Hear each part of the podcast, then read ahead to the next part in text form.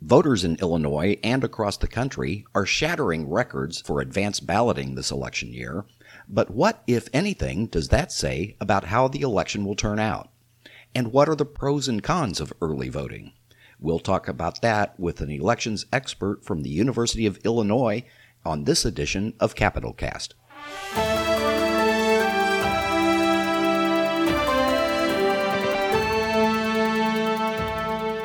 Hello, and welcome to Capitol Cast, a regular podcast of Capitol News Illinois. I'm Peter Hancock. As of Friday, October 23rd, with 11 days left before the November 3rd general election, the Illinois State Board of Elections was reporting that just over 1.8 million voters had already cast their ballots. Nationally, according to the nonpartisan U.S. Election Project at the University of Florida, more than 52 million Americans had already voted, meaning this could be the first election in U.S. history in which more people vote early than on Election Day. Normally, that would be seen as an indicator of extremely high interest in the election and higher than normal total voter turnout. But 2020 is also the year of the COVID 19 pandemic, which clearly factors into people's decisions about how and when they vote. Most states, including Illinois, took special measures this year to make sure early voting was more accessible to help limit the spread of the coronavirus. So, what are the advantages and disadvantages of early voting? And what should we read into all these numbers?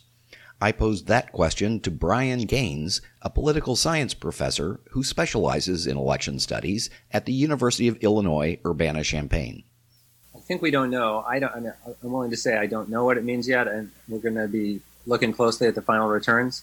If I have to guess right now, I'd say uh, first of all, it was a success for it was a deliberate effort to nudge people towards voting by mail, a little bit less so to vote early, but to reduce lines on election day.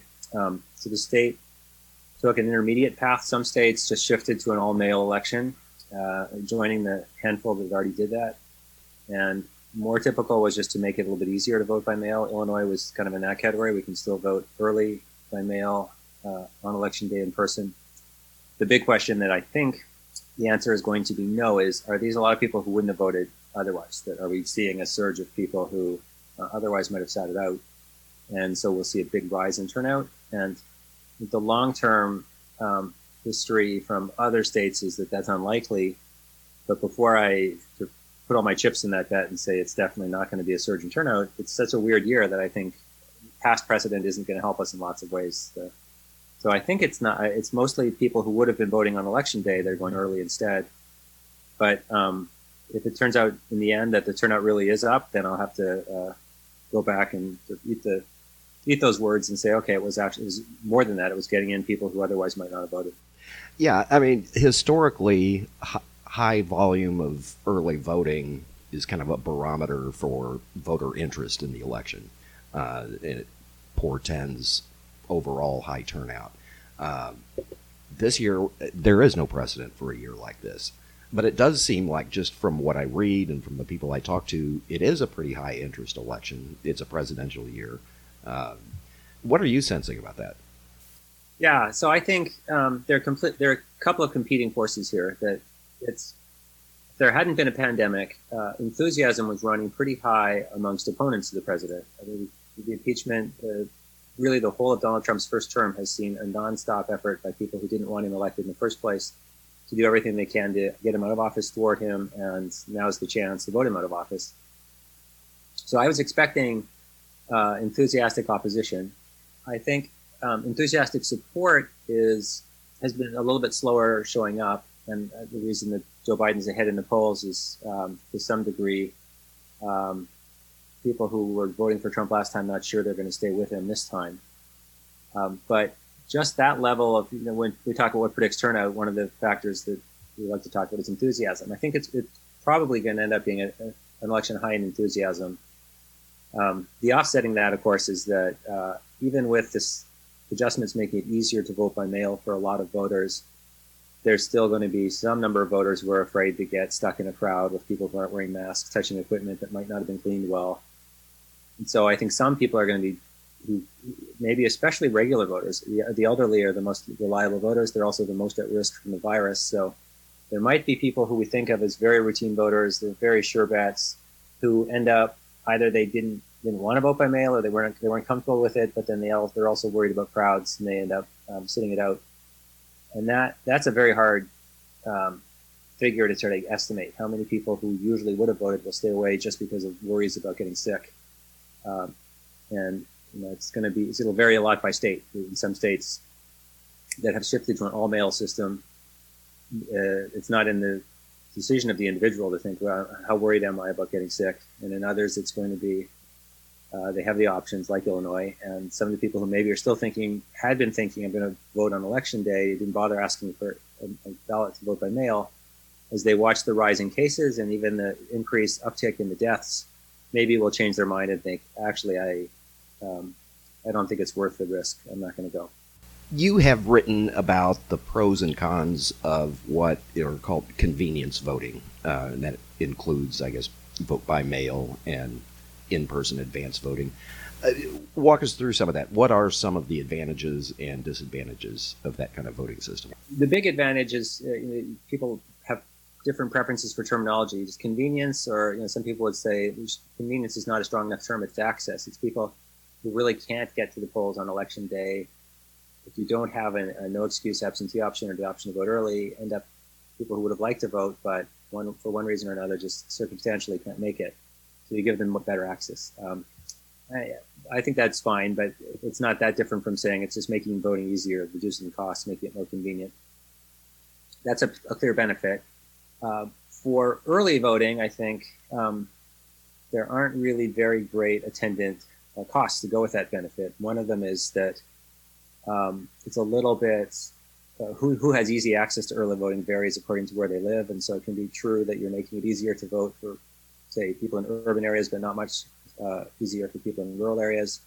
So you can think of it as being a little bit. Um, you want to use strong language discriminatory. If you use weaker language, it's just um, it's providing a benefit, but but unevenly. Get some people get more benefit than others. With mail voting and absentee voting, the uh, more obvious cost is that you're um, giving up secrecy.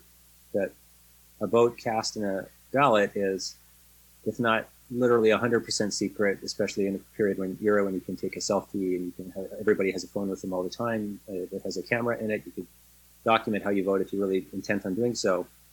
But it's essentially a secret ballot unless you go to great efforts to undo the secrecy. And a, and a vote ballot that you cast wherever you want to cast it, it's been mailed to you. You cast it at home, you cast it at work, sitting in Starbucks. Um, can be secret if you choose to make it secret, but the inherent secrecy of the, the privacy of a booth is gone. And that's led to uh, very noisy but not terribly fact-filled debate about whether there's a huge amount of fraud, uh, tiny amount of fraud, no fraud whatsoever. Uh, I think the easiest thing to say is it's easier to engage in some kinds of fraud when you when the ballot is not in a secure spot, and it's also easier for certain errors to take place that aren't fraud at all. It's just the ballot goes missing. Um, but we we don't have strong evidence that it's uh, it's rampant. Uh, there's clearly some there are some instances of fraud involving absentee voting and the full extent of it, we just don't know. Well, and you anticipated my next question, which is that President Trump and others uh, have suggested th- that because of the widespread use of mail-in and advance balloting, uh, that this election is could be fraught with voter fraud and election fraud across the board. Um, where do where do you fall on that? Uh, what what's your expectation? I, you know, I would go along with it could be. It could be fraught with fraud. It could be that we see an increase. I would even say it's probably likely that there will be more fraud uh, by absentee voting because there will be more absentee voting. You could say there will be probably less fraud in in-person voting because there'll be a little bit less in-person voting. Um, I don't, at this point, think we have anything like a smoking gun to suggest that there there's widespread conspiracy. Um, one of the points about absentee voting and fraud is when it's discovered, it's often because of uh, sort of the clumsiness in the conspirators.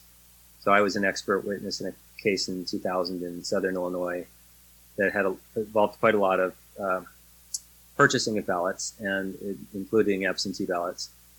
But um, that was actually thwarted initially. The police raided the uh, office, found lots of absentee ballots that shouldn't have been there. Um, what made that an interesting and difficult case to resolve was uh, the ballots that the police seized were eventually mixed with the other ballots when it shouldn't have been, and then it made it was impossible to do tabulation without the ballots that, in the terminology of the time, were called tainted. Um, so I think that um, there will be a little bit more fraud this time. There might be a few very close races that uh, ultimately involve their allegations of fraud, and, and, we have similar kind of litigation where it comes down to some tricky decisions about how good the evidence is, um, how many ballots seem to have been involved, is it likely to have been decisive. Um, but I think the the notion that um, absentee and mail voting is always prone to a large measure, large degrees of fraud is uh, almost certainly an exaggeration. which is, I think, it's much clearer, safer to say there are probably small amounts of fraud. We don't know how small. When proponents say there's almost none, it's negligible. That's an exaggeration. When opponents say it's rampant, the whole system is uh, the election is thrown completely into doubt. That's an exaggeration. The problem is there it's very hard to monitor, and there isn't anything like a true nationwide audit. Uh, Warren Buffett and Bill Gates decided it was important to, enough to them to have an audit of uh, fraud, and they threw two billion dollars at it. We could probably do a lot of things to try to get a really good estimate of how much takes place, but nobody has done that. Um, so when it's discovered, it's sort of discovered accidentally and incidentally, and it still leaves open this question that we don't really know how much takes place. And I should say we don't really know have, have a great read on the degree of fraud in in-person voting either. It's possible to be uh, fraudulently voting in both both manners. One of the other issues that strikes me about mail in voting is that it's more complicated. Uh, there are a lot of rules about how to do it, uh, and there's a somewhat higher chance that your ballot will be rejected because of some technical issue. What are some potential pitfalls that you think Illinois voters in particular should be aware of if they're going to do a mail ballot? Yeah, so I think um, Illinois is a good case where uh, we've had um, absentee ballots for a long time, but no excuse absentee for about 10 years. And we had early voting a little bit earlier than that, and it, it turned out to be more popular. Until this year, people that wanted as an option other than election day voting were more likely to use early day early voting, so still going to a polling place and voting in person, but doing it uh, prior to, to the Tuesday after the first Monday. And uh, this year, it's going to be a big shift. A lot of people voting by mail who haven't done so before. So um, it's it is more complicated. You have to uh, submit the ballot, and then the, there's some instructions on how to submit the envelope. Um, one of the points about the, uh, which legally might look like a, a major point, but I think it's almost unenforceable, is the voter, him or herself, is supposed to deposit the envelope into a mailbox or bring it to an election official, drop it into an official drop box unless he or she authorizes someone else and there's uh, the instructions to do so are on the envelope. But with people dropping ballots off at a drop box, they're not, in most cases, uh, guarded by an individual. There's no camera. So if somebody just hands the envelope to someone and says, Can you mail this for me? And that person isn't uh, authorized according to the instructions, it's almost never going to be detected. So that looks like a barrier that might get a bunch of ballots disqualified, I think it's actually not in practice going to have much effect at all. Um, I dropped my wife's ballot off for her at the local public library drop box, and she authorized me dutifully. And then I went over, and there was nobody in sight, so I could have been anybody dropping it off. And if I'd been a evil-minded person, I could have thrown her ballot away, not deposited it, which is one of the reasons states have lots of rules about who's allowed to collect the ballots. Uh, when there's fraud, it's very often been a campaign operative. Um, somebody organizing a picnic, collecting ballots for other people, promising to turn them in, and then selectively turning some in and not turning the others in. So, you know, that's a long-winded way of saying one of the rules in Illinois that maybe on paper looks like it's onerous is that you're if you're not going to turn your ballot in yourself, you have to authorize someone else to do it explicitly. But I think it's rarely going to be enforced, and I think it's unlikely if somebody walks up to a mailbox with hundreds of ballots to drop them off even if somebody else notices this and films it, it's very hard to think of how you what's the enforcement action at that point once they're in the mail. So Illinois is one of the states where when those ballots are received, they can be run through a tabulator immediately. Uh, in other states, the laws vary all over the board. Some states you can't run them through a tabulator until after the polls close. Are we going to know on election night who the winners are? And how, we, how do you think the media ought to handle that if, if it's we not won't. clear? Well, no, I, we won't for some races.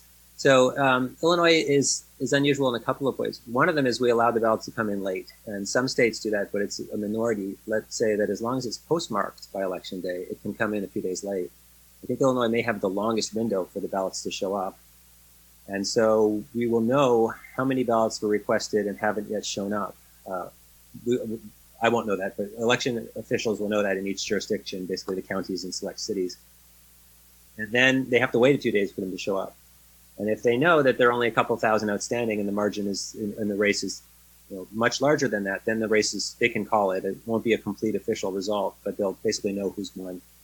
But in close races, and there, there might be a few very close U.S. House races, and even the tax, uh, the constitutional amendment on the, on the flat tax might be very close. If there are enough ballots still outstanding, um, they're not going to be able to call election night. And that's something people are pretty used to in the states that have had a lot of mail voting, Washington and California and Iowa. But it's not very common for Illinois. I think some people will be surprised to see very close races not called. Um, one of my concerns is then that's sort of a breeding ground for conspiracies, especially if your side is up, you're an opponent of the uh, constitutional amendment, and it looks like it's going to fail, and then the late ballots come in and they're all in favor of it and it passes. Uh, that's when people tend to think something was fishy happened, it was rigged. In other states, they're allowed to count them early and they don't allow ballots to, to turn up late. So the, a big surge in mail voting shouldn't have much effect. It's just a matter of uh, doing the tabulation and then taking the, the, results from the mail ballots and adding that in. And if they've counted them early, it doesn't slow things down. Um, the reason not to let people count them in advance, I think, is pretty clear. The, there's a fear that the results leak. So uh, if the instructions for election officials are go ahead and count all those early votes as they come in, but don't tell anybody, um, it's the nature of, of politics and, and, human interaction that somebody might still leak things out. And what we're trying to prevent, I think, is you know, good election administration would, would say it, it shouldn't be the case that some people know partial results at the time that they're voting. I know of the first 100,000 votes cast, the Democrat was uh, ahead in 60, got 60,000, the Republican got 40,000. Um, we would like to have everybody voting in the dark about how everybody else voted, except for polls, and the polls, we all know, are not uh, the same thing as a real tabulation of real ballots. Are we in for well, possibly another a replay of the 2000 election, Bush versus Gore? Yeah, I sure hope not, but that's the worst case scenario. The presidential election at this moment doesn't look like it's going to come down to the wire, and it's the one, however important Senate races are and constitutional amendments and gubernatorial elections in select states, the presidency is still the most important thing. And it's the one race where there's a very tight window on resolution. That the president's term ends at the end of January 2021. One way or another, you have to have a new president ready. Um, and so that means if there is a real mess like in 2000 and it's unclear who won a state, and in that state it could be, I can imagine all kinds of different scenarios. It's because of unclear postmarks on ballots and a legal contest over whether ballots whose postmarks can't be read should be counted or not counted, or uh, a large number of absentee ballots not having shown up in some discussion about whether they disappeared into U.S. mail and the U.S. Postal Service is going to find them if they just give them enough time. Um, if something like that happens, and it's a gubernatorial race, you can kind of let the courts play it out slowly. Um, even if necessary, you can imagine a, state supreme court ruling a governor, the old governor stays on, or they the state has a temporary acting governor. But we, we just have no mechanism for anything like that for the presidency. So the president's election has to get resolved on time for the electoral college to vote. That means December. If the electoral college vote is delayed, it definitely has to be resolved by January. So certainly a worst case scenario is a very close presidential election where there are multiple states with serious ambiguity about who won and uh, election lawyers uh, are the only the happiest people in the country because both parties throw all the money they have at election lawyers, and you have very rapid litigation, and maybe it goes to the Supreme Court again. Okay, want to make any predictions? Well, um, it's a it's it's a fool's errand to make predictions, but I you know I, I think that at this point. I'll make two kinds of predictions. I think this most people regard Joe Biden as uh, likely to win, barring very late surprises. You know, there's a debate tonight. He has a horrendous debate um, that could help Trump. Uh, supporters of President Trump will remember that he was behind last time. And in fact, the betting markets, people uh, who put money on the, instead of just telling pollsters how they're going to vote, actually put their money on the line. The betting markets were a little bit more positive for Hillary Clinton uh, four years ago than they now are for Joe Biden. So you could still imagine that um, Donald Trump could again lose the popular vote but win the all key, the all important electoral college vote. The pollsters sort of figured out what they did wrong in 2016 and they've tried to correct that. And I think that's one reason to think there it's less likely there will be many states where the polls were so far off this time. But they're also sort of fighting the last battle. Pollsters fixed mostly what was wrong was their weighting. They weren't weighting the poll respondents the right way because more people without college degrees voted than they thought would vote. So they'll they won't make that mistake again, but they might be making a totally different mistake that no one's going to realize until after the result.